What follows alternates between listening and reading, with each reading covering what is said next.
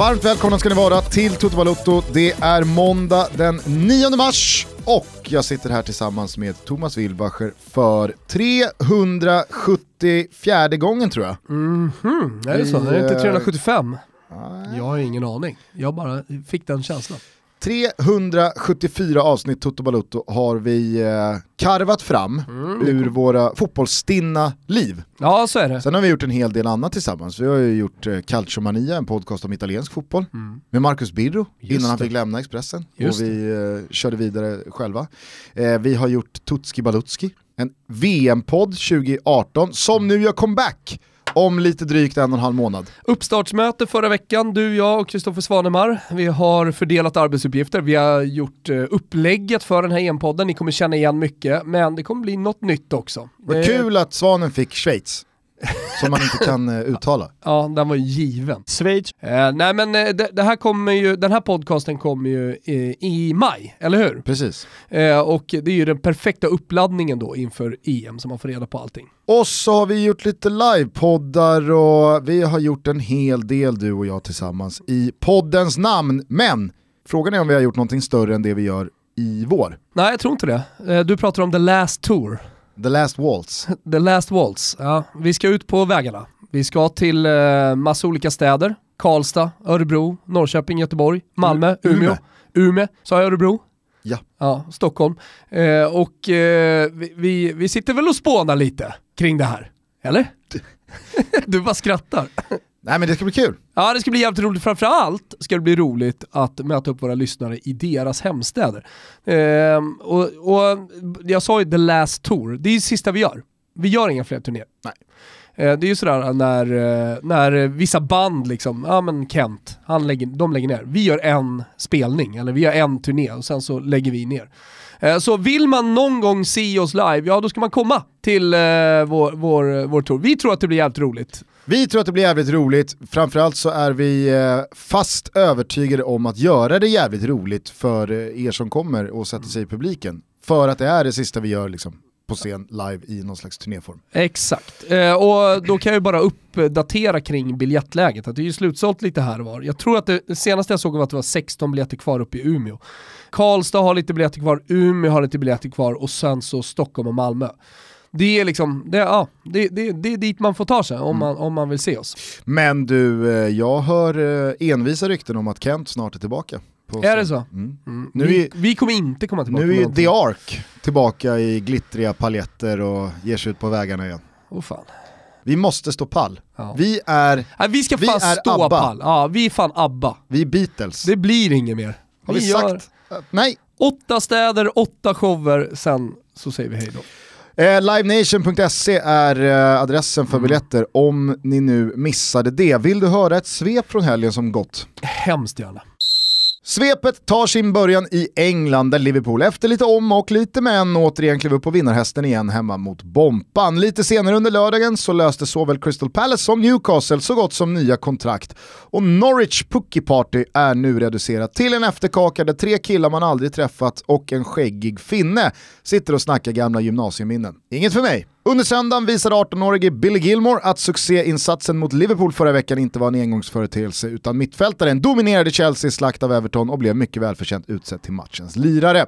Den statyetten landade inte i Edersons händer efter Manchester-derbyt utan den brasilianska målvakten fick istället hämta två grodor ur nätet när Oles röda maskin tuggade i sig tre poäng till och återigen höll nollan. Pep med en schizofren postmatchintervju och Sir Alex leendes på läktaren. Den här fighten och söndags eftermiddagen hade mycket. I Italien så hade coronaviruset tömt läktarna när fotbollen återigen spelades på den apenninska halvön. Pescara äskade om att få spela i munskydd och ansiktsmasker. Dumma jävlarna. Och de få som någon gång tvivlat kring kollektiva bestraffningar såsom spel inför tomma läktare, huruvida det är en bra idé eller inte, hoppas jag kollade igår. Herregud så dött. Så själlöst, så fullkomligt utan mening.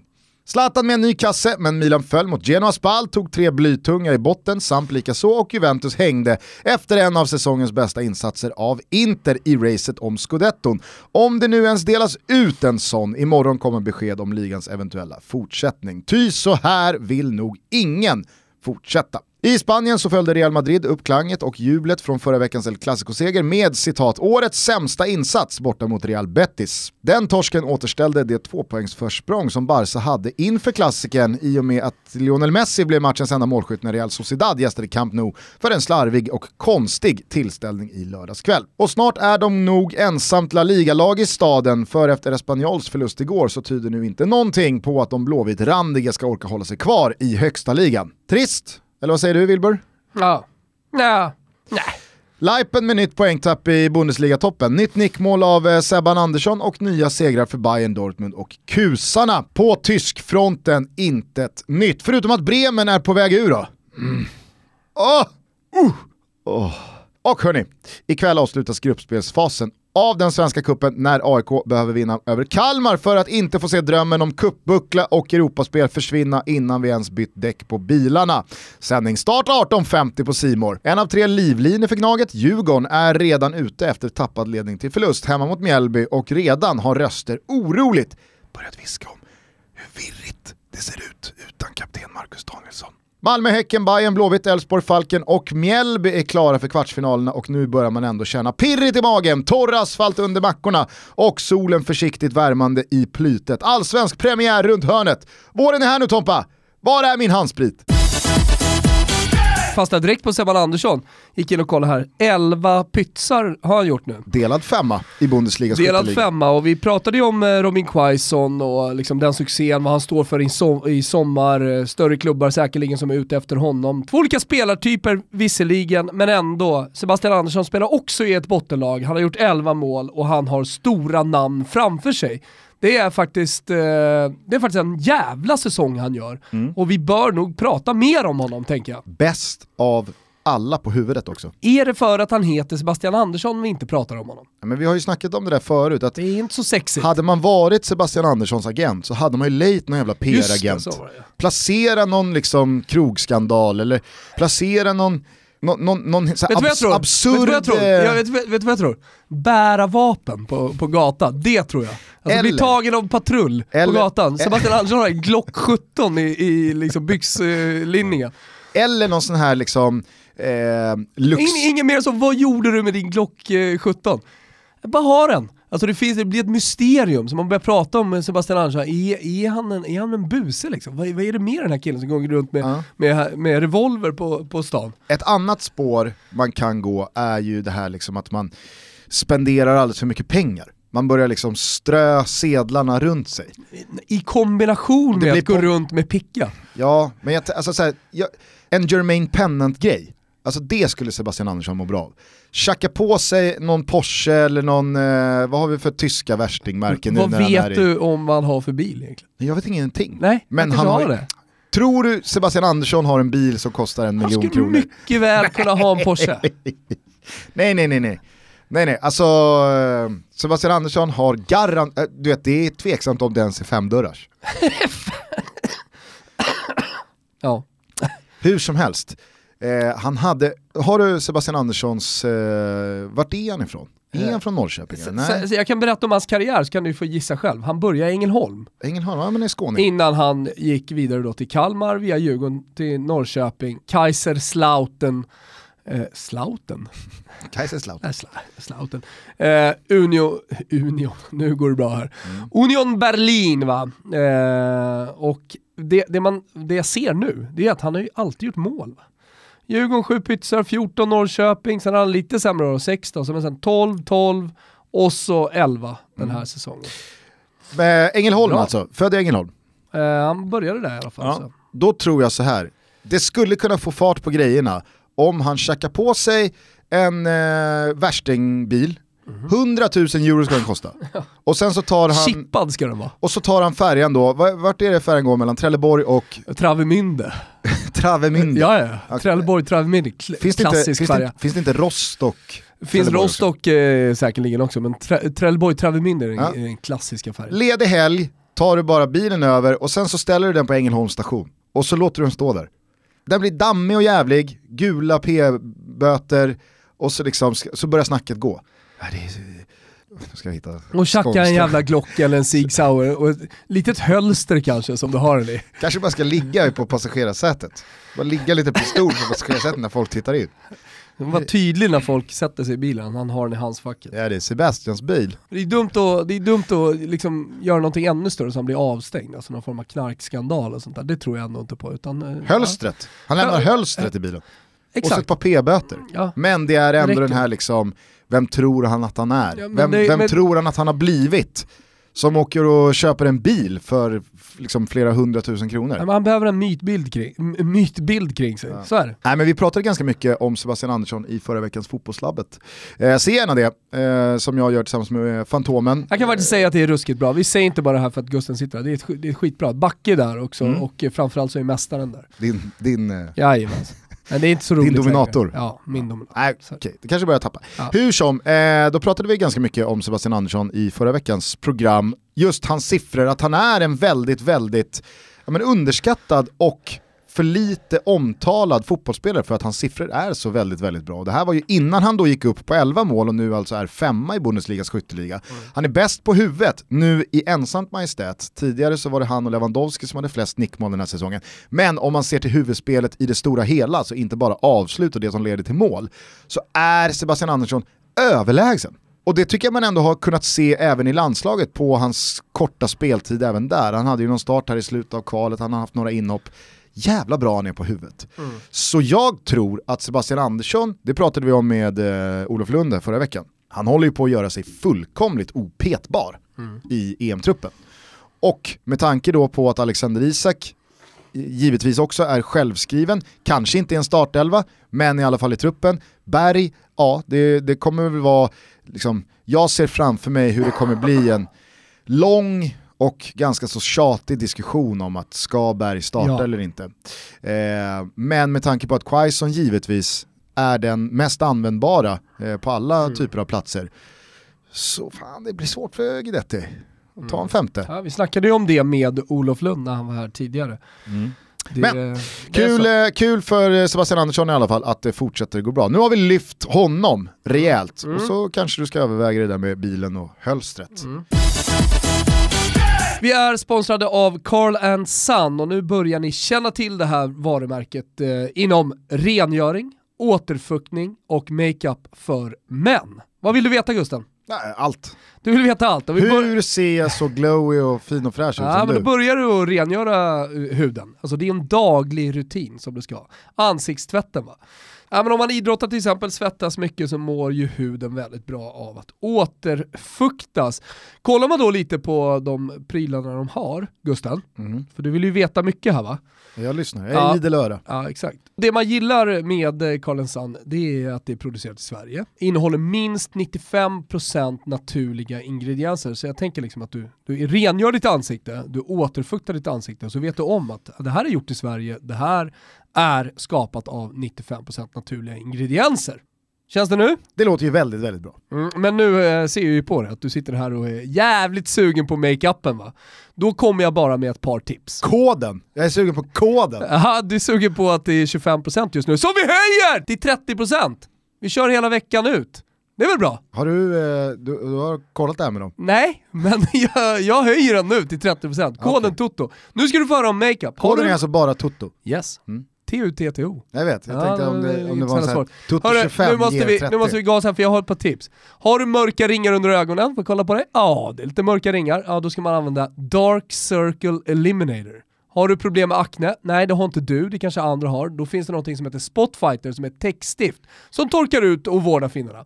Har du fet och glansig hy? Använd Invisible Puder som ger en matt och jämn look. Ser ut som en jävla askkopp i ansiktet och saknar solen? Ja, då använder du matt tan puder så får du så här innan våren kommer här nu, lite skönt. Har du buskiga ögonbryn? Ja, då använder man Brow Definer så man kammar dem på plats. Och har man inte ett så fylligt skägg, lite som jag som ser ut som en heroinist som precis har vaknat, ja då använder man beard filler. På tre minuter så kan man gå från en medioker tvåa va, i betyg till en eh, femma. Exakt.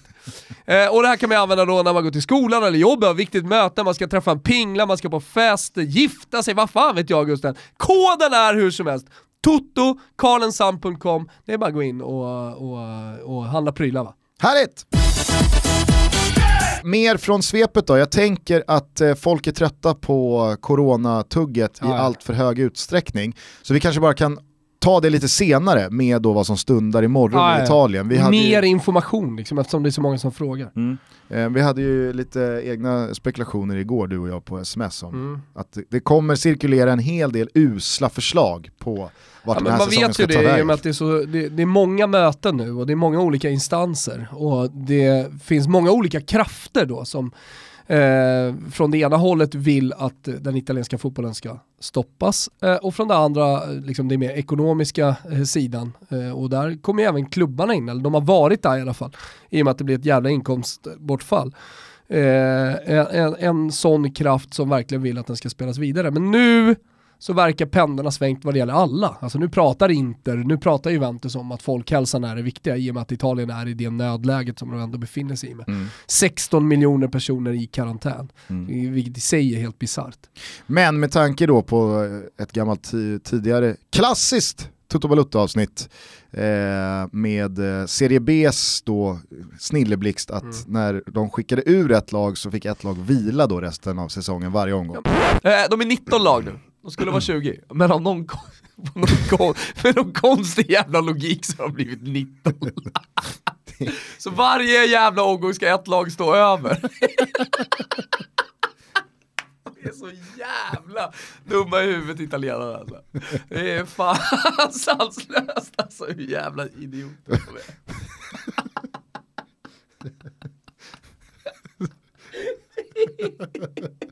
Ett lag, ett lag vilar. Varje helg ska ett lag vila. Det är det bästa de har kommit på. Jävla dårar alltså. Men det är ju den typen av förslag som liksom kommer upp så kan man ju tänka sig att det är någon jävel som vill att ligan ska fortsätta men i ett annat land. Jag fick ju till och med den frågan på Twitter. Men vad tror du om att spela fotbollen i ett annat land? Jaha, var då någonstans då undrade jag. USA? Men de är också corona! Vad fan ska de till staterna göra? Plus att så här, tjena hej! Vem fan är förbundsordförande? Nu tappar jag namnet, skitsamma. Vi säger att han heter Dalpino. Giuseppe Dalpino. Ah, tja. Eh, Hello, eh, Dalpino. Eh, can we play? Du vet, du skulle flytta hela cirkusen över. Med journalister, med lag och så ska de bo och så ska de leva och ändå vara i någon slags karantän. Och låna då planer av eh, USA som inte har några planer, jävla vilken apparat. konstgräsplaner. Alltså det, den, den är så sinnessjuk. Tidsskillnad. Då vet man ju. De kan ju inte knacka på oss Nej, vad man- grannlandet heller. Eh, grannlandet heller. Hej tjena, i Frankrike, du, ska vi kunna spela hos er? Mm. Vet du vad man också vet? Det är ju att italienarna hade ju inte velat rucka på söndag klockan tre eller Nej. 20.45 så att de hade ju anpassat den amerikanska avsparkstiden till vad klockan är i Italien. De hade ju levt kvar liksom i europeisk tid. Ja, sex på morgonen Så- får ni spela i LA, Ja. då är klockan 15 Ja. i Italien. Nej, men det, är, det är så dåligt det, men, men alltså det, det är inte bara på Twitter den kommer upp, utan det, den, den, där, den där cirkulerar ju säkerligen liksom, i Lega Calcio och, och Figs och så vidare. Eh, men var, var, var finns inte corona då? Afrika? Nej. Ringa till Zimbabwe och kolla. Alltså, där finns den ju såklart. Bara det att De den kanske, nej, alltså jag tror inte de skiter utan det är, väl- det är väl snarare så att där finns det statsapparaturer som inte har muskler att Nej. upptäcka, behandla, rapportera. Mm. Och det finns heller inte ett lika stort intresse av det. Eh, Kanske från åka till fotbollsgalna landet det. Marocko och bara spela av allting där. Det kanske är det bästa förslaget hittills. Ja, kanske. Nej men eh, det, det kommer såklart dyka upp då eh, förslag på att man ska ta med sig poängen in i nästa säsong och komma man ska, räkna, man ska räkna ut något snitt och vilka åker ut. Det kanske blir liksom så här. någon kommer ju föreslå slå ihop Serie A och Serie B. För vi vet inte vilka som åkte ur och vi vet inte vilka som gick Och upp. vad är då rättvist? Då hamnar man i ett dilemma. Rättvisedilemma i Italien. Alltså det, när Italien hamnar i rättvisedilemma, det är då det går åt helvete. Det, det är då ett lag står över i Serie B. Exakt. Och det är så här. Är det kanske det mest Lag kommer ju stå över omgångar nästa säsong. Men är det kanske det mest rimliga liksom, italienska förslaget? Har jag läst Italien så pass bra att jag vet att det kommer föreslås att man slår ihop A och B nästa år? 40 lag. 40 lag. Är det är väl till och med 24 lag i Serie B? Ja. 44 lag tot. De kanske kommer hitta på någon egen ranking då på de här lagen.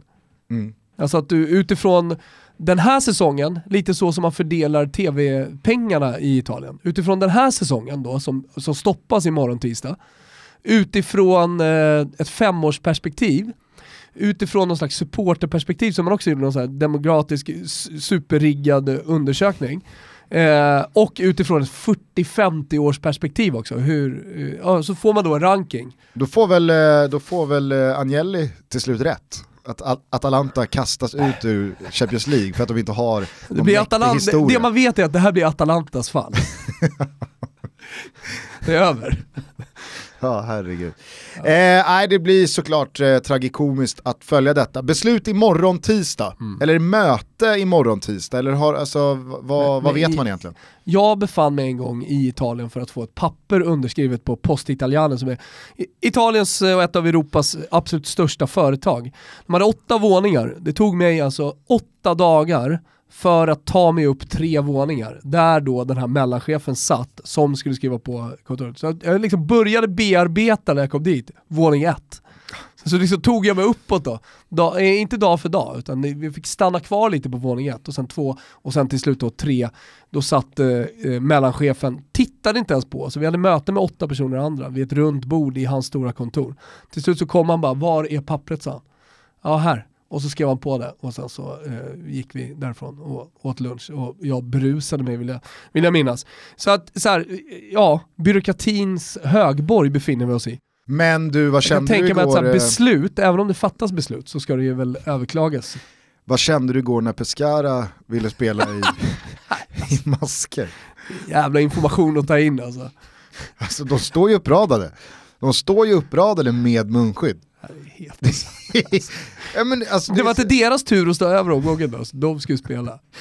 Ja, det är så jävla overkligt alltså. Men, men det är ju bisarrt med... Ja, men du, såg, eh, du såg Liverpool-Bournemouth, alltså, så de, går ju förbi, de, de skakar ju inte hand. Nej. Inte ens fistbumps utan Nej. de går... Och, och sen är ju första hörnan efter var, tre minuter ja, tyckte, så står man och kramas. Jag tyckte det var så jävla roligt, Anders Bjur sa, jag kollade Liverpool-Bournemouth, eh, för det här var ju första matchen på helgen, eh, jag såg ingen fotboll i fredags kväll, det var på Fördomspodden live. Ja. Bra Emil Persson, jävla bra han är. Mm. Eh, hur som helst, så kollade den här matchen och då står ju Liverpool och Bournemouth Kommer till cirkus, ja. Emil, mm. när vi har vår turné. Eh, står uppradade på Anfield då och du vet hur det går till innan matchen då. Då ska ju ena laget gå och hälsa på domarna och motståndarna. Ja. Och då går, om det är Bournemouth eller om det är Liverpool, det är väl Liverpool som går. Men det, det gör, alltså de går bara och tittar på varandra.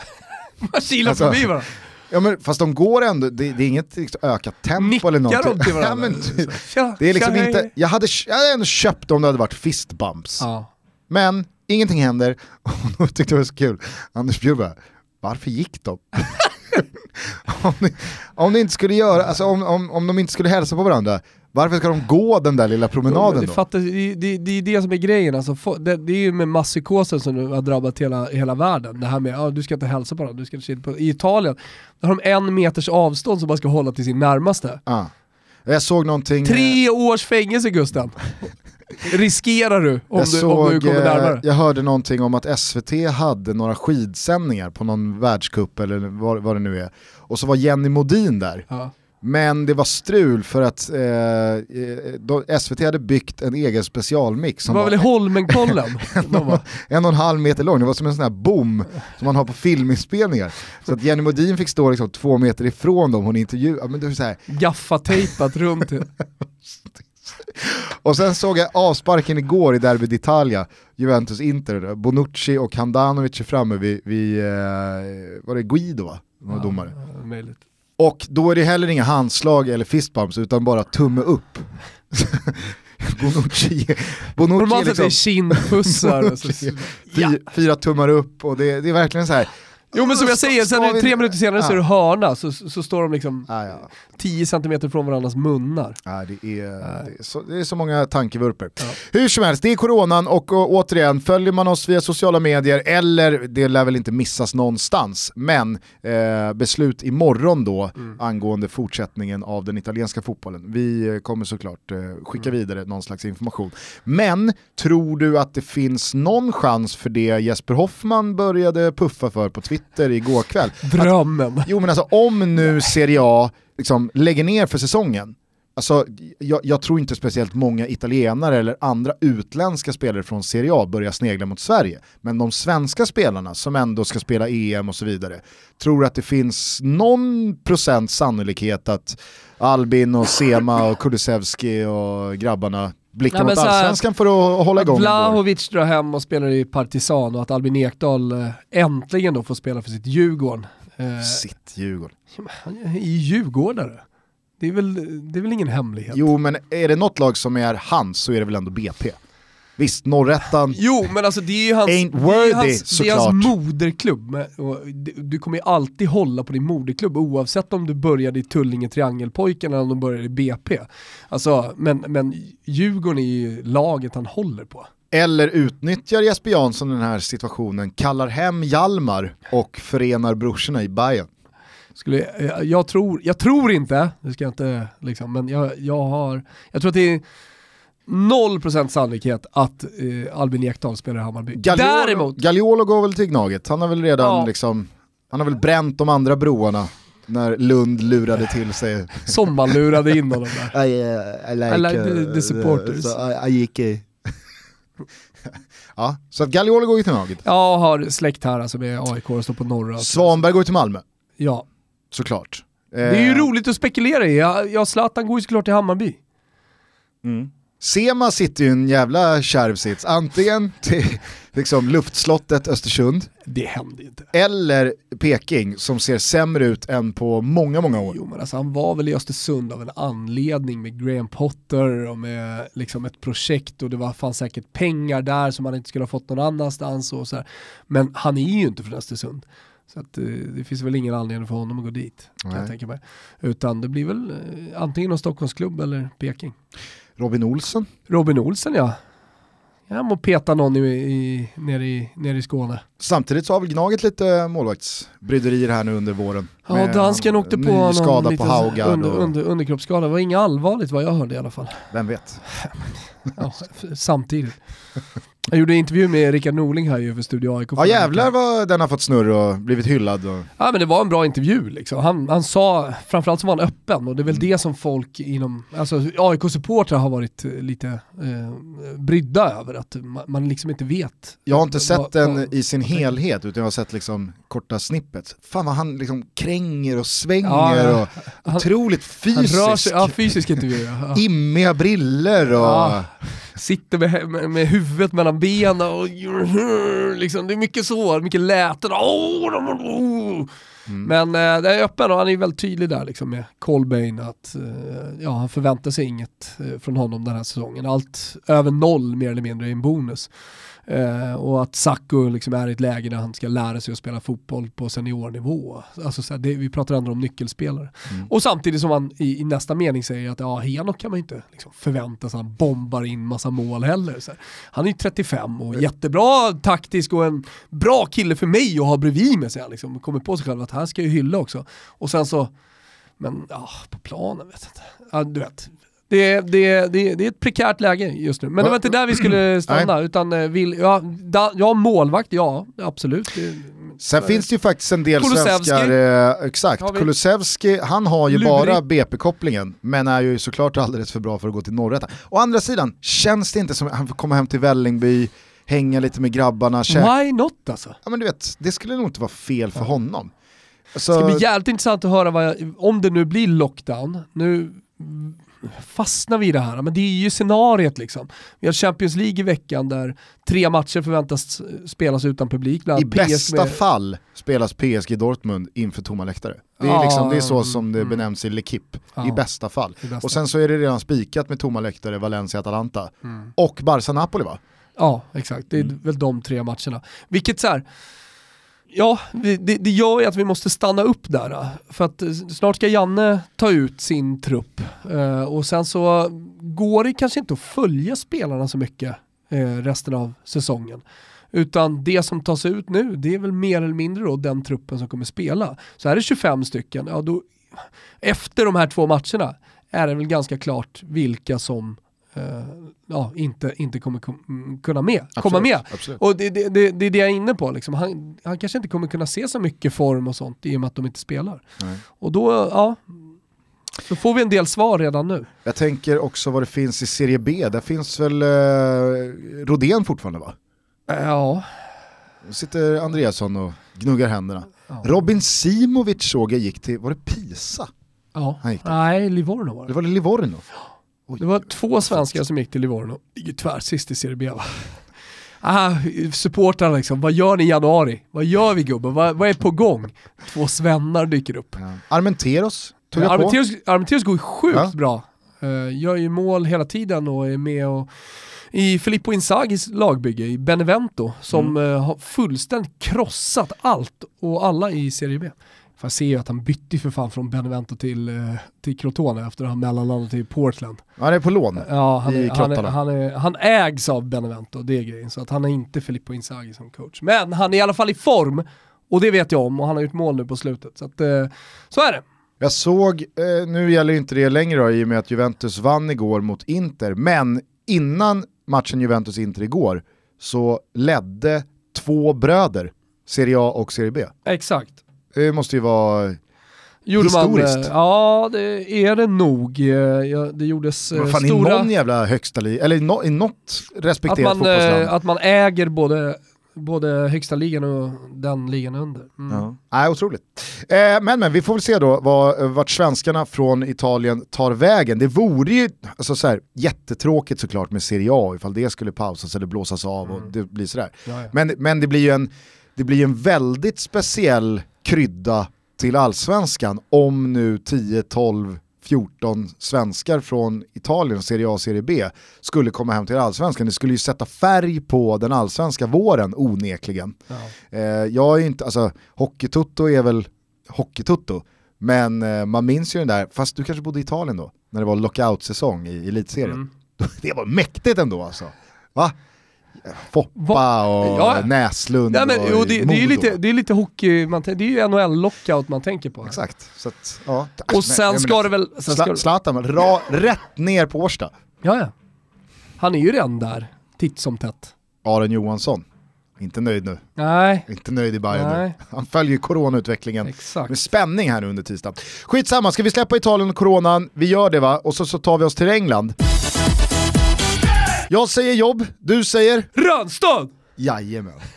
Nu börjar du... Nej men jag börjar få lite bättre röst här nu när vårluften kommer. Så att det, det börjar sitta. Lagom till allsvenska säsongen också, bara ska gå och gorma. Hörni, nu eh, är det ju så också att våren eh, är eh, så gott som här, i alla fall i södra delarna 10 av grader vår- idag. vårt land. Gustav, 10 grader. Ja, och då kanske det många också vill krypa ur sitt jobb i det. Man kanske har puttrat på hela långa vintern men nu kommer solen, nu kommer B-vitaminerna, nu kommer liksom suget för något nytt. Mm. Men man kanske står där ganska så handfallen, ganska så hjälplös, ganska så osäker på hur man byter bana i sitt arbetsliv och då finns Randstad där redo att ta din hand och vägleda dig in i resten av ditt liv.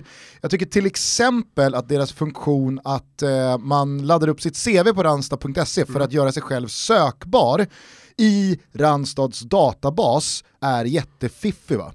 För då hittar Randstad dig på bara 30 sekunder när de då liksom matchar CVn mot jobb som ska tillsättas. Jättefiffigt. För mig så finns det ett ord som är viktigt vad det gäller Randstad. Världsledande. Ja, man sitter där hemma och tänker, ja, men fan jag ska gå ut och kolla vad finns det på marknaden inom min bransch? Eller, ja, men du vet, man vill bara söka lite jobb, man vill kolla läget, vad finns? Ja men då går man ju såklart in på världsledande Randstad och så hittar man eh, ja, men de jobben som är tillgängliga och ledig. Randstad.se är adressen, världsledande är adjektivet, B-vitamin är det man får av solsken. Vi säger stort tack till Randstad för att ni är med och möjliggör Toto Balutto. Stort tack. Vilka matcher det var i helgen va? Billy Gilmore, vad hade du för koll på honom innan eh, matchen mot Liverpool i eh, tisdags? Nej, hur ska jag ha koll på honom? Det är omöjligt, det är bara FM-spelarna som eventuellt har koll på den typen av spelare. Jo, så är det ju. Ja. Han hade väl, Eller eh, om man då följer den klubben och har läst mycket om talangutvecklingen och så vidare. Han hade väl några inhopp eh, fram till starten då mot eh, Liverpool i fa Cup-matchen förra veckan. Käkade ju fullständigt upp Fabinho, Lalana och eh, grabbarna. Men då fanns det ju då disclaimern att ja, men det var Liverpool som inte liksom, ställde upp med bästa laget och bla bla bla. Nu kom ju då Everton på besök i Premier League och samma sak där. Bäst på plan, 18 år gammal, Alltså tvåväg, bekväm med bollen, jobbar stenhårt, sprang mest av alla, slog flest passningar av alla, slog flest korrekta passningar av alla, slog flest passningar på motståndarens planhalva av alla. Visst, jag ska inte liksom dra iväg er Alltså Michael, Ri- Mike, eh, Michael Richards eh, gjorde ju eh, Englands landslagsdebut när han var 18 år Mm. och var ju liksom den- stora framtiden. så, så är det ju. I, I burst onto the scene, didn't I? And I was to be the next best thing. I think he's got a real, a real. Did you burst onto the scene? Burst? You don't remember my head against on Villa? Do you not remember that? No. Very few defenders burst onto I the scene. well, hold on. I played for England at 18. Youngest ever defender to play for England. I would say that's bursting onto the scene. Ja men alltså herregud, jag drog mig till minnes till Josh McEachran. Eh, han Det kom gjorde väl du, fram... eh, Det gjorde du ja. Ja men alltså just för att det är Chelsea och han kom fram som en sån här dynamisk, eh, stenhård, eh, brittisk tonårsgrabb på mittfältet som var totalt kompromisslös och såg så självklar ut och folk pratade om att ah, men det här är next big thing. Liksom. Alltså, ibland dyker McEachran upp när man rekar nedre delen av stryktipskupongen, men that's it. Alltså, så här, det, är inga, det är inga garantier att eh, det, det, det tar fart och det blir 15 år på världsnivå, men de här två inledande matcherna som man har sett med honom här nu från start när det är på riktigt, är ju otroligt imponerande. Och det är ju så lätt i liksom en säsong där det är Alf, Alf Inge, Erling, Braut, Haaland. Dö. Jag får inte säga Braut för dig. Luca Toni säger man hela namnet. Håland säger man bara Håland. Okej. Alltså så att man, ingen tänker på hans pappa. Vänta! Jaha, det var någon jävla norrman som hette Håland som gjorde mål. Är det grabben eller är det farsan? Du vet, så Är här, det inte första gången så här, Erling Braut, ja, liksom, ja, han, man sätter namnet. Men nu är han ju bara Håland. Men är det inte sjukt att han har en kusin som nu kommer fram som heter Sjåland? Jo. Va? Så man har väl samma efternamn om man är kusiner? Eller så är det liksom vitt skilda. Hur som helst, det jag skulle komma till var ju att det blir så liksom, otacksamt för andra unga killar som slår igenom en sån här säsong när en spelare som Haaland finns, där allting går att mätas i mål. Siffrorna är otroliga, det är också mål, det är inte passningsprocent, eller det är inte vunna dueller, eller i Sebastian Anderssons fall, liksom nickdueller. Det, det, det blir ju så mycket liksom osexigare, det blir så mycket mindre kaliber i det sprängstoffet. Men här är det ju liksom två matcher i både FA-cup och toppstrid eh, i kamp om Champions League-platser mot högoktanigt motstånd.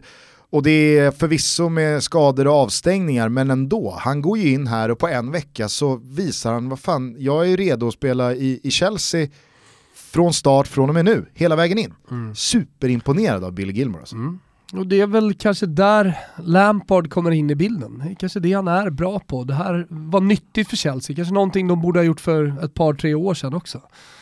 Eh, Men såklart, då måste det ju finnas spelare som man kan ta upp också, som är redo för, för det här steget. Eh, det, det vet man faktiskt inte Gusten, förrän eh, man testar dem. Nej. Förrän de spelar matcher. Och det som var liksom så här, ja, det här kan bli bra och det kan bli spännande i somras med Chelsea med tanke då på transferförbudet och så vidare. Det känns ju nu som ett Chelsea som, skulle man landa i Champions League-plats, det är väl vitalt, men kan man då gå in i sommarfönstret med de här spelarna, så Tammy Abraham, Billy Gilmore, Reece James, eh, Hudson Odoi, snart är Loftus Cheek tillbaka ordentligt, alltså så här, då är det ju ett Chelsea som känns rejält jävla sexigt, hemvävt men också ungt och kvalitativt. Så att, eh, mm, spännande. Eh, hur följde du Manchester-derbyt? Eh, på plats. Eh, satt eh, i Manchester United-klacken. Eh, ja men Gorma hade mig precis som vanligt, fem bärs in när matchen började. Det var jävligt kul ska jag säga. Jaså? Och vara bland bröder och systrar. Liksom röda, på med matchtröjan och liksom allting. Eh, så det var en fin stund. Vart är du på väg med den här lögnen? Vad sa du? Vart är du på väg med den här lögnen? Jag såg det ju framför soffan. Ja, ja, men Eller framför så, i soffan hur, hur följde den? Vad, vad, Nej, men- vad penetrerade dina tankar och din exakt. hjärna? Nej men exakt. Jag, jag, jag mest nu när vi, sitter, när vi sitter här fastnat i efterspelet som Martin Åslund drog igång. Med att, Uff. Det var en tweet. ja, han, han menar på, de som inte har läst, de som inte har Twitter och följer den här podcasten ändå, kan vi ju då mena att Martin Åslund efter tycker ju, han skriver inte rakt ut, men han tycker att Manchester United spelar en liksom, tråkig fotboll för honom. Det är, ju, det är ju det han gör. Eller? kanske inte tråkig utan snarare så här, vad säger det om Manchester United? Att ha typ Men- 35% av bollen Mm. eh, och eh, på hemmaplan stå med 10 man på rätt sida bollen Ja. i ett derby. Ja, exakt. Och han menar ju på då att i förlängningen så... Hur känner så, man som supporter då undrade man. han. Ja, exakt. Hur känner man som supporter då? Eh, det, det, det är ju på ett sätt en retorisk fråga eftersom man skriver så innan. Eh, som Manchester United-supporter som jag, eh, som, som såg matchen tillsammans med bröder och systrar, eh, kan ju då meddela att som United-supporter så känner man efter att ha vunnit ett Manchester-derby mot Pep Guardiolas rika, framgångsrika Manchester City bara glädje. Oavsett. Det är inte så att man sitter två timmar efter match och bara ah, hade rätt mycket bollinnehav ändå, City. Ja, de hade ju också då 0,6 expected goals, Manchester City. Så, så, så det är ett bollinnehav som är helt jävla onödigt. Manchester United har ju fullständig koll på situationen. Jag tycker att det var ett imponerande Manchester United. Hur ska du spela mot, eh, mot eh, Pep Guardiolas City?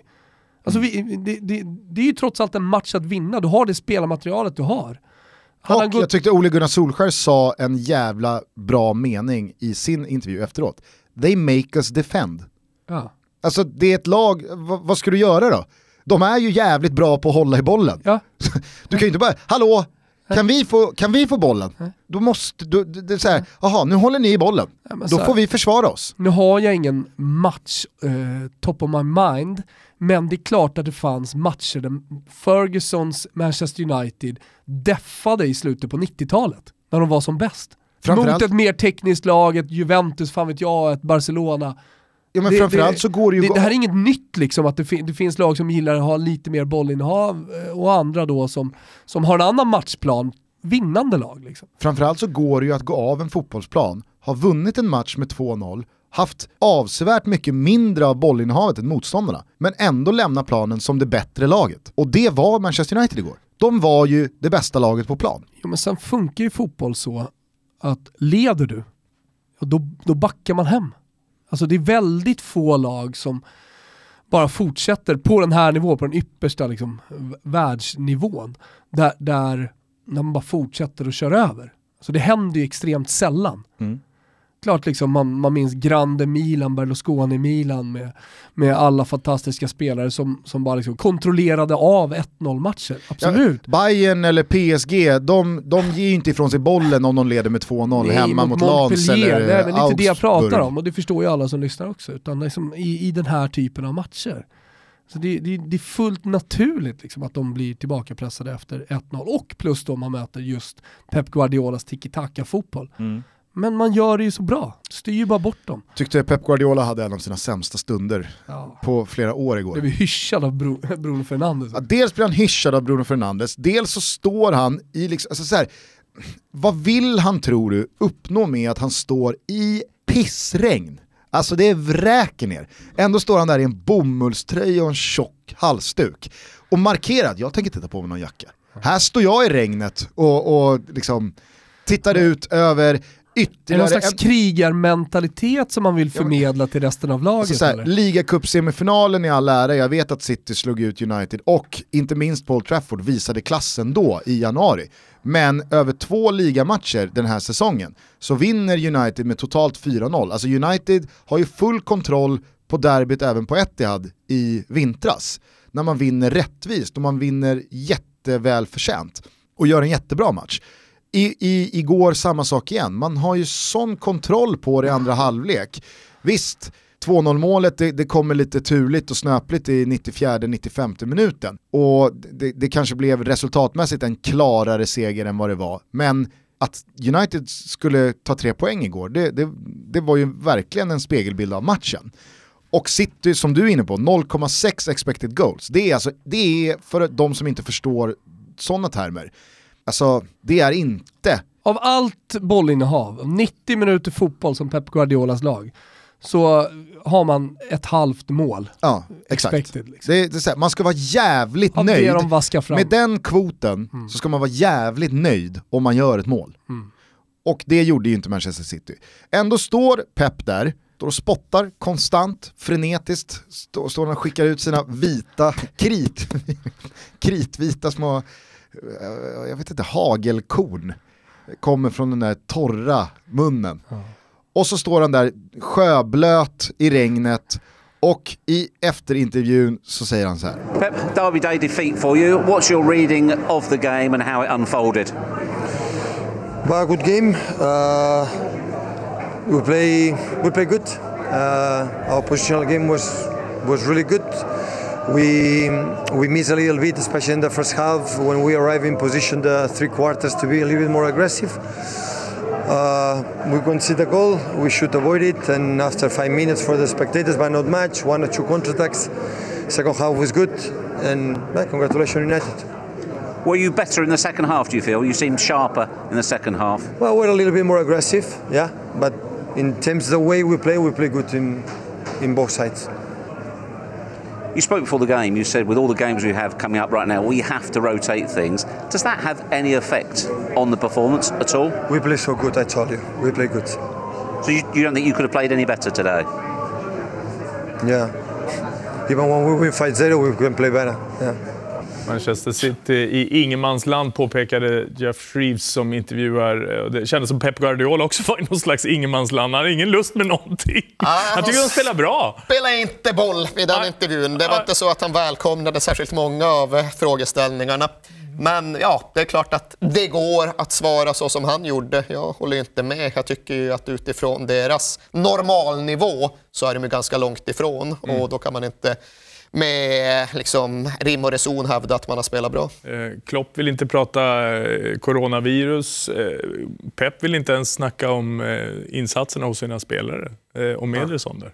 Nej, och, han är ver- verkligen taggarna utåt. Jag kan tycka att det är ingen som argumenterar emot att Ederson är en fantastisk målvakt. Men man måste kunna reflektera och tänka över varför han gjorde de misstagen han gjorde idag. Du kan bara inte är någon- begripa hur någon kan vara lite taggig och adrenalinfylld efter direkt efter en slutsignal.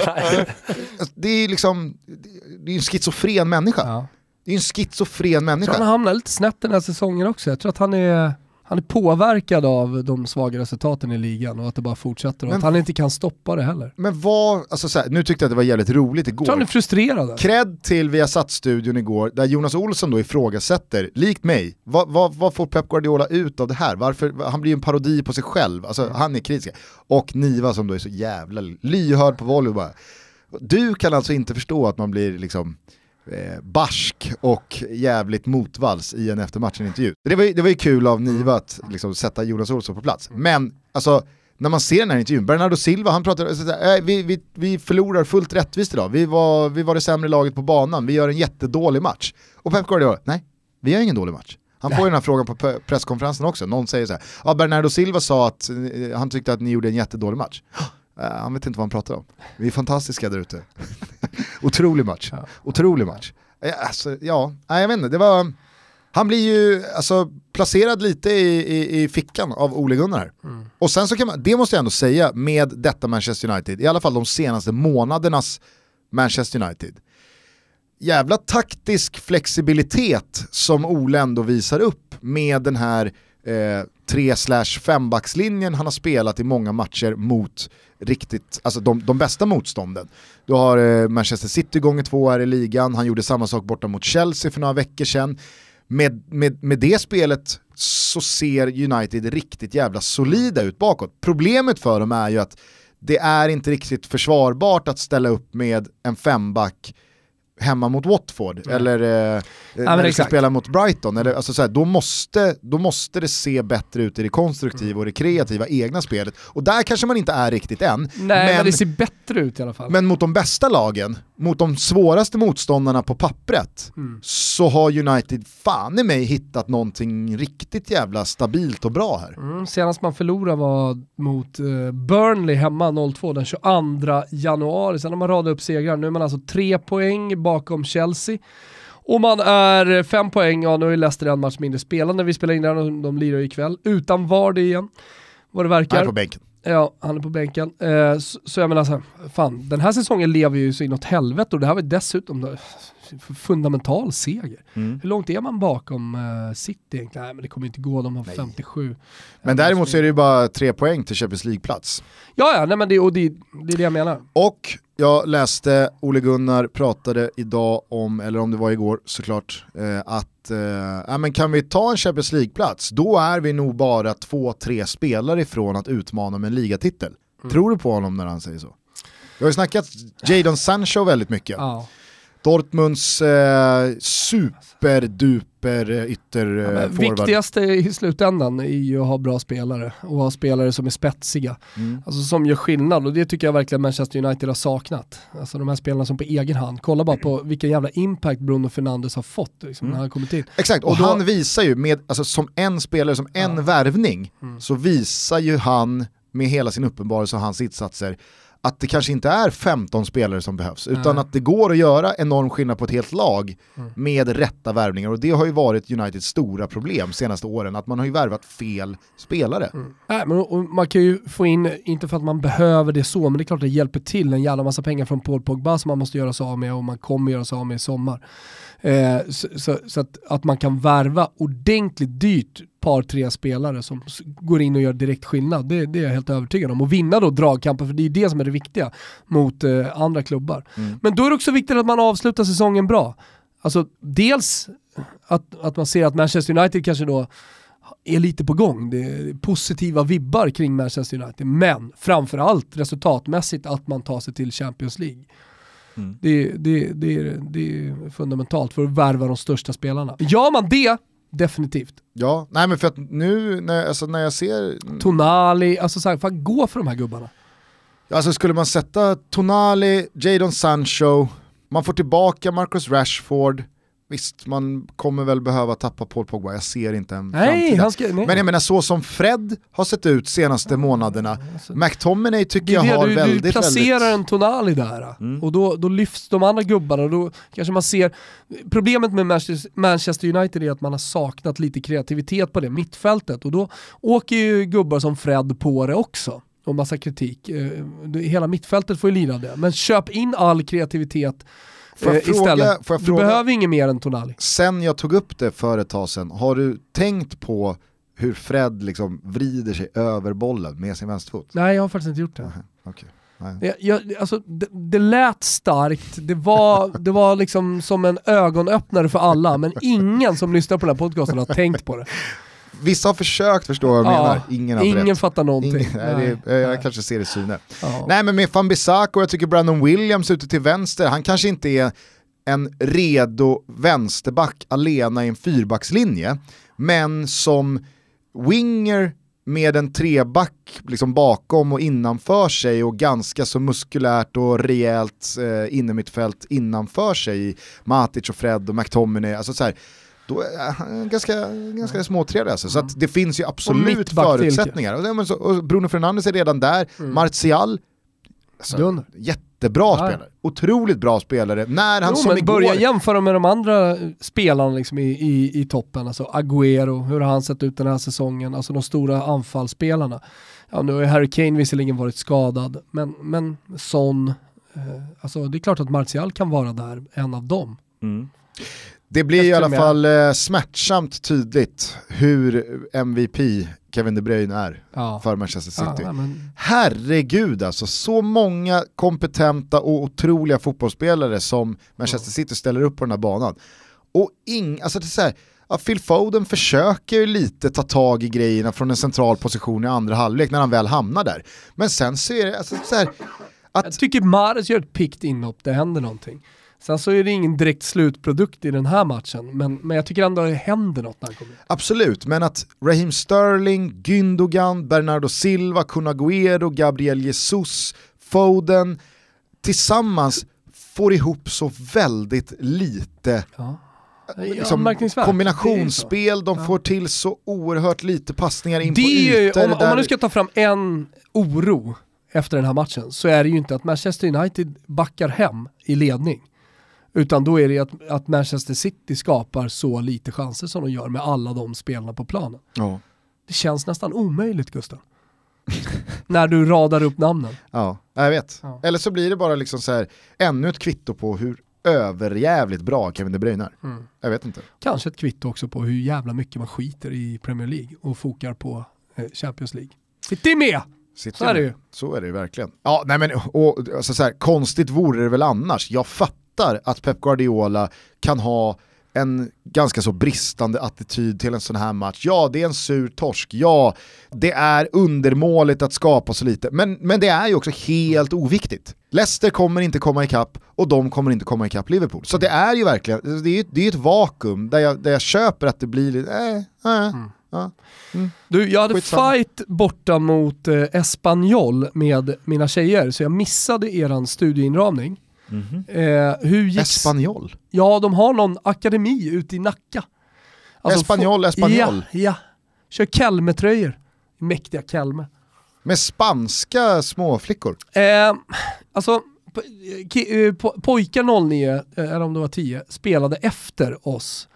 Och eh, där pratade i stort sett alla spanska, så som jag hörde, jag kollade i tio minuter, sjukt, sjukt bra spelare. Så jag, jag tror att det är så att så här, spansktalande svenska kids söker sig lite till just den här akademin. Så att de är med och krigar om talangerna, Espanyol, eh, med de stora klubbarna i Stockholm. Och så har de en liten edge då. Eh, Så de, deras tränare är ju spansktalande. Han som vi mötte pratade också svenska, men, men vissa av dem pratar bara spanska. Så i Stockholm så finns liksom Ja. Hammarby, Djurgården, AIK, BP och Espanyol. Ja, eller som, som tjejerna sa innan, RCD, Espanyol! Så det är riktiga RCD. Sen hur länge? Racing Club Deportivo, säger man så? Ja, det borde väl vara. Eh, vet inte hur länge de har funnits, men det är inte jättelänge. Det är, det är några år, men de har ändå fått igång verksamheten så de har både flickor och pojkar och de är långt fram så, alltså i de yngre åldrarna. Är Abelardo där och tveksamt. inventerar ibland? Tveksamt. Nej men de har, de har liksom ett system som jag tror de har tagit då från Espanyol. Så det är så här, när man ska boka matcher med dem så hör du inte av dig till tränaren utan det är någon matchvärd man pratar med. Och sen så blir det någon tränare som kommer ner. Så, ja, de är väl ett gäng liksom, tränare som har hand om hela akademin. Kanske jag tror på det. lagt Just lite den mer grejen pengar tror jag på. A-laget. Går åt helvete den här säsongen.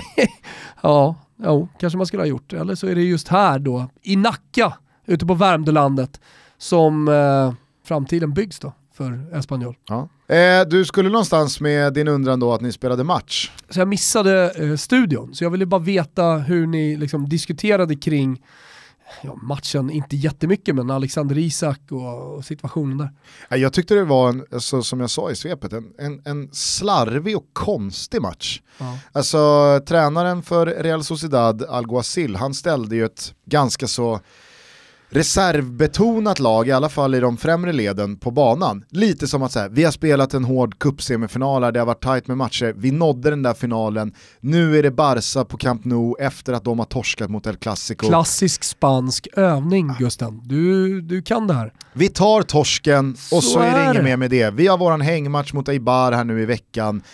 Det är så spanjorerna jobbar. Ja, så kan vi vila... Lika, i- istället för att jaga skiten ur oss Ja.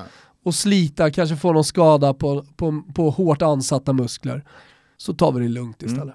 Mm. Nej men så att han bänkade ju Jag det. Oyarzabal och Janusaj och en del spelare till från ordinarie startelvan. Men alltså så här, det, det konstiga var ju att så här, Barca hade ju mer, i princip bästa tillgängliga laget på banan. Mm. Det går väl att diskutera om man tycker att Ansu Fati är bättre än Braithwaite eller om man tycker att Arturo Vidal ska spela istället för någon av dem. Men that's it liksom. Det fanns inte, Ja. det fanns inte Frenkie de Jong, Griezmann och eh, Rakitic på bänken att liksom så här, slänga in istället för de tre junisarna man spelade istället. Så att det, var, det var ju ett Real Sociedad som hade så oerhört bra möjligheter att med bara lite skärpa och fokus så hade de vunnit den här matchen. Och det tror jag att Alguacil märkte också, så att i, i början av andra halvlek så byter han ju in och gör Sabal och alltså, känner att fan vi går för det. Men det var för slarvigt. Och Alexander Isak var ju absolut en av de spelarna som ah, inte hade någon eh, vidare skarp dag på kontoret. Det fanns oerhört många lägen som hade kunnat bli bra lägen, men där man tar liksom felaktiga beslut. Och Det var eh, låg kvalitet när man väl eh, avslutade eller satte passningen. Så. Alltså det, var, det, var, ah, det, var, det var en märklig match. Och Alexander Isak, tycker ni, tyckte ni vad? Nej, Jag, alltså jag sa, det, det var högst ordinär Ja. insats liksom. Varken bra eller dålig, sexa i betyg. Nej, internationella Fem och en halv. Fem och en halv, vad Fem, och med. ja. Alltså, om du vill vara schysst så ger honom tre plus. Mm. Men, men om någon... Nej, Jo, då ska du vara bra. Ja men exakt. Godkänd är ju två. Jag vet, och det är därför jag säger. Jo, alltså, men så här, alltså så här fem och en halv, det, det är ett underbetyg. Ja, men Sex och en halv är en trea. sex är väl ändå... Nej, sex och en halv är en trea. Fem och en halv- fem och en är en halv- stark tvåa. Fem och en halv är väl två plus? Nej. Alltså fem och en halv är en svag tvåa skulle jag säga. Men då är det ju två plus. Ja, men, men jo, men du kan ju inte, du kan direkt, sex- du, du, sex du, kan ju inte direkt jämföra två olika skalor när du har en som är med fler siffror. Okej. Fan kom igen. En, en, Ja, någon jävla måtta en får det vara innanför pannloben här en på måndag sexa i morgon. Gazettan. Ja. Men hade någon på Stark, Expressen... stark tvåa, Exakt, hade, någon, hade någon på Expressen gett två getingar så hade nog liksom någon, "Åh, vadå två? Det är, det är liksom som att två är då. Nej, men det är för att folk inte kan godkänt. skalan. Det är godkänt. Ja, Han Alltså var så här, godkänd. att vad folk säger, ja, skalan säger godkänt. Ja, han var godkänd. Mm. Men allt avgörs ju på en, återigen då, eh, liksom, omdiskuterad straffsituation. Som VAR hittar. Mm. Eh, Ja, det finns en straff säkert där. Det, jag vet inte. Det är, jag sa det i studion också, jag tycker det är lite tråkigt att man, liksom så här, man konsumerar så fruktansvärt mycket fotboll och man vet inte vad som är hans inte. Det känns lite ledsamt, sa Vi hamnar ju alltid där, ja det- är lite ledsamt. Ja, men det, det, det, det är sjukt. Det var skönare att veta liksom. Ja, men det är sjukt om du är liksom helt novis Mm. och du är helt, du vet så här, "Nej, jag vet inte, men jag, jag kollar någon match här och där, det fan, det är väl kul. Jaha, vad, vadå offside? Är det så här? Men att som du och jag, vi ser så jävla mycket fotboll, ändå sitter man där. Är det där hans? Fick frågan av Pileby. Nej, jag, jag, Axel, jag vet inte. Jag, jag, vet, jag vet inte vad hans är. Det är omöjligt att svara på. Men eh, ja, nej, det var en märklig match i alla fall. Hörru du, eh, jag hade en liten fundering till va, innan vi skulle släcka ner. Vad Det var så. nu det? Jo, hur ser du här nu på Champions League-returerna? Det är ändå eh, väldigt eh, öppna tillställningar i vissa matcher, bland annat då, då PSG Dortmund. Dortmund leder med Exakt. 2-1, 1-0 räcker för PSG. Ja, vi får se vidare. eh, först och främst hur det blir med den matchen. Om den ska spelas och inför tomma läktare. Alltså jag tänker tillbaka lite på den fighten mellan Juventus och Inter igår. Som du sa, helt deppig, även om det var på något sätt ändå intressant att höra sista 25 minuterna, kanske 30 till och med, när det smäller så inåt helvete och bänkar står upp och det ges röda kort. Vem var det som fick rött kort i, i eh, Inter? Uh, ja, någon på bänken i alla fall. För, och då sa ju Concha att han hade ju aldrig fått det röda kortet om det hade varit publik, för då hade man inte hört vad han hade sagt. Men i och med att det inte är några där så hör ju varenda ord och då är dessutom ja, en, en fjärdedomare som verkligen kan fokusera. Så- Padelli var det. Pad ja, just det, precis. Padelli med de vackra blåa ögonen eh, som, eh, som åkte ut. Eh, det var, inte, det, var, det var intressanta sista 30 minuter tycker jag, att höra allting. Och jag då som... Hörde inte Quadrado? Nej, Knäpptyst. det där var det tyst alltså. Nej men jag då som pratar italienska blev ju ännu roligare eh, att, att höra allting. Rösterna. Eh, men men eh, det är klart att det påverkar. Nu, nu vill jag de definitivt inte spekulera vem som gynnas mest. Liksom. Någon som var liksom, inne på att ja, Juventus de har så dåligt tryck normalt sett ändå med en strejkande kurva. Så att, ja, då gynnas ju de av det där. Det är ju sånt jävla bullshit. Liksom. Eh, men jävla bra han var, La Gioia. Ja, Ja. vilket mål. Ja, otroligt mål. Nej, och därför blir det lite svårt, tycker jag, att så här, spekulera i typ som en sån match, PSG Dortmund. För något lag tror jag ändå kan gynnas lite av det där. Och, och då, ja, man kanske borde vara ändå bortalaget, jag vet inte. Jag, vet inte, jag har, Men någon, det- det- jag, har någon märklig känsla, jag har någon märklig känsla i att det blir eh, publik ändå. Jag vet inte varför. Men eh, vet, PSG har ändå varit ute och svingat mot att det är 4-5 miljoner euro i publikintäkter som ja. försvinner. Och, alltså Mm. det är ändå PSG. Mm, Det är inte Atalanta som eh, kommer att liksom, mopsa Det sig. finns en borgmästare att eh, korrumpera. Ja. Eh, men eh, alltså, om, om vi utgår från att det är tomma läktare, förutsättningarna. Spelbolagen håller Dortmund som knapp favorit till avancemanget. Säger Betsson det? Mm. Ja. Förresten så kan jag ju bara säga det att vi kommer ut med en Champions League-trippel. Vi avvaktar lite dagen här, kollar vad som händer med beslut och så vidare. Men sen så kommer det en, en eh, Champions League-trippel då till ja, tisdags och onsdagsmatcherna. Precis. Jag tror ju att PSG går vidare, jag tror att de Ja, löser det. nej, alltså, jag, jag är helt säker på det. För att eh, jag tror att Tuchel Publik inte... eller inte. Tuchel gör inte om misstaget eh, från Westfalen eh, och liksom eh, kvista Icardi och hålla tillbaka på, på tömmarna utan här släpper Tvärtom han på. kanske lite här, att han släpper på ytterligare. Här släpper han på hela kvartetten med Neymar, Mbappé, Icardi och eh, Di Maria och så bara blåser de. För att de, eh, Icardi eller eh, Verratti är avstängd. Det är ett tungt eh, bortfall. Men det, då tror jag att det är ännu viktigare att bara liksom trycka tillbaka Dortmund så mycket som möjligt. Så kan eh, Marquinhos eller någon gå upp och vinna bollar på, på mittfältet och fördela lite. Ganna Gay kanske. Eh, så att jag tror att PSG löser det. Blås på Torshäll! Ja. Eh, Liverpool... Eh, Ja, kul. Liverpool Atletico Madrid då. Mm. Också väldigt jämnt i eh, oddsen på avancemang. Atletico leder med 1-0 sen Wanda Metropolitano. Således så behöver de bara göra ett mål för att Liverpool tvingas göra tre. Mm. Joao Felix och Morata målskyttar för Atleti här i helgen mot Sevilla. Medan Liverpool hade Alisson Becker höftskadad och allting tyder på att han även missar den här matchen. Han är Kviborg och Alisson Becker som går med höftskador och sen så alla då 80-åringar.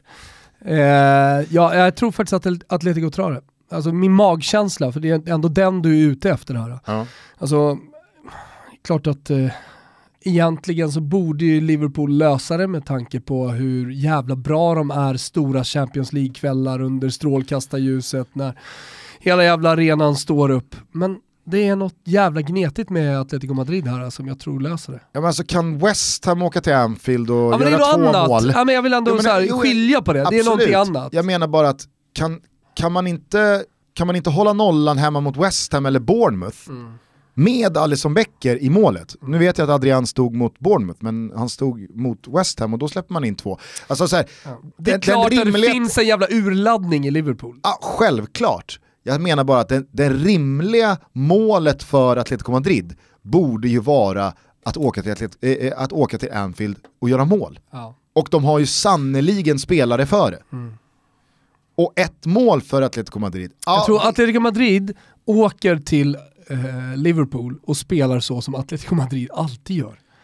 Alltså det, det är inte så att de blir mer offensiva, men de kommer inte, de kommer inte hålla tillbaka när de väl kontrar. De Fast kommer det är ha det en här, plan, det är det så här som är the perk av bortamålsregeln. Alltså det är det här som är det finaste som finns med bortamålsregeln. Jo, men att du kan Simeone kommer spela precis på samma sätt, för han vet att tillfällen kommer dyka upp, de kommer få målchanser. Mm. Och det är då man, man måste vara effektiv, det är inget snack. Okej, men du säger Atletico Madrid. Mm. Jag säger nog fan i mig också Atletico Madrid. Mm. Jag tror att de gör mål. Och då, ja, Mm. nej, jag, så här. Atletico Den Madrid, här gången blir det ingen urladdning. Atletico Madrid gör mål. Ja. Sen, sen vad det leder till, vette fan. Men Atletico Madrid gör mål. Okej. Mm. Och sen så har vi då Leipzig-Tottenham. Hörde du Mourinhos ord på presskonferensen i fredags? När han sa att eh, okej, jag måste snacka med gubbarna ovanför mig och säga att vi kan bara satsa på en match. Antingen Burnley eller Leipzig. Kan inte. Vadå, ska han VO en match? då? Ja, men, eh, sen är det oklart huruvida han valde att satsa på Burnley-matchen eller inte. Ja, jo, det 1-1. kan man ju diskutera. Jag vet inte. Var det matchen han vaskade eller var det matchen han gick för? Jag vet det fan. Men eh, det som ändå jag tycker liksom så här, ändå får läggas i den positiva vågskålen för Spurs är ju att Leipzig har sett ganska så eh, knackiga ut i de senaste två matcherna. Jag såg dem mot Leverkusen förra helgen och då var Leverkusen på bortaplan jättemycket bättre än Leipzig. Och sen så 0-0 mot Wolfsburg här i veckan, jag, eller i helgen. Jag såg inte matchen, men med tanke på hur Wolfsburg såg ut mot Malmö FF så, alltså så här, Mm. det var inte världens bästa Ja, motstånd. jag, liksom. jag tror ju, jag har sagt det från början, och även om den första matchen eh, borde ha ändrat på mig på något sätt, eh, i och med att Leipzig var bättre Framförallt så borde de ju ha lämnat London med 2-0. Ja, nej men exakt. Eh, trots det så, så säger jag att Mourinho löser. Fan. Det är så jävla sjukt. Eviga tro. Ja men exakt, det är så jävla sjukt. Jag är exakt likadan. Man, man, man, man överger honom, man, liksom, man tar heder och ära av Ja, honom, ja. man skakar på huvudet åt honom. Man pissar på ja. honom. Så går det någon vecka eller två och så känner man, fan Mo ändå. Ja. Mäktiga, Löser ju det här. Han löser ju det här. Mäktiga jävla Mourinho alltså. Ja. Nej, ja, han, eh, så han kan inte fixa det här. Han kan inte fixa okej. det. Ja, Eh, Leipzig, Leipzig. löser. Och sen så är det givetvis ingen snack då, då på eh, Mestalla va? Nej, Eh, Atalanta, Atalanta är klara. åker dit och... Yes. Eh, inför noll åskådare. men, Det är det så här, men är det något lag Ja. som kan tappa en tremålsledning. Så... Men det är ju, det är ju Atalanta, så är det ju. Men, men man kommer göra pytsar också. Så det, det Valencia är för dåliga. Valencia är för dåliga för dagen. Jo. Hörni, eh, håll ögon och öron öppna via våra sociala medier så kan ni vara med på den eh, Midweek-specialen vi sätter ihop borta hos våra vänner på Betsson. Den kommer finnas under godbitar och boostade odds precis som vanligt. Missa heller inte cupavgörandet ikväll då, då. Sista kvartsfinallaget ska fram. Blir det Kalmar eller blir det AIK? Skytteholm? Elljus? Mm. Mörkt? Mellon förstörde Friends hörde jag. Men ändå, jävla, alltså så här, Skyttan är härlig. det händer grejer redan under den svenska eh, tävlingssäsongen. Djurgården och Peking är Så ute, imorgon kan det vara fullt kaos i AIK. Norling kan vara arbetslös imorgon. Nej, det kommer det inte vara. Och sen så kommer det en lockout, så kommer alla Serie A-svenskar hem. Det vore Alla mäktigt, kommer till alltså. AIK. Vart vill du komma? Nej, jag, sa bara att, alltså, jag säger bara att det händer mycket Ja. det svenska eh, fotbollsåret redan, så här tidigt. Bring uh, Armenteros alltså. Jag är nöjd. Som sagt, AIK Kalmar eh, ikväll på Simor där ni fortsättningsvis ser La Liga och förhoppningsvis då Serie A. Vi håller tummarna. Ja. Att, Eh, eh, det, det, börjar gå åt rätt håll så att säga i Italien. Mm. Efter all, alla åtgärder.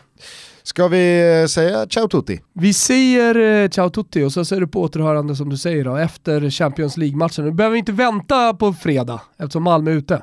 Exakt. Mm. Det är Roma-Sevilla, Nej, mm, United, Lask, Lask Linz. trötta Europa League. Nej men det har ju blivit det. Så är det. Men snart kommer den, som vi väntar på den. Uefa Conference League. Då jävlar. Då är vi tillbaka på fredagar igen. Det blir tre, tre avsnitt i veckan. Då blir det tre år. kör vi live. Ko- Conference Tutto. Nej, hörni, ha det bra. Eh, vi hörs snart igen. Ciao tutti. Ciao tutti.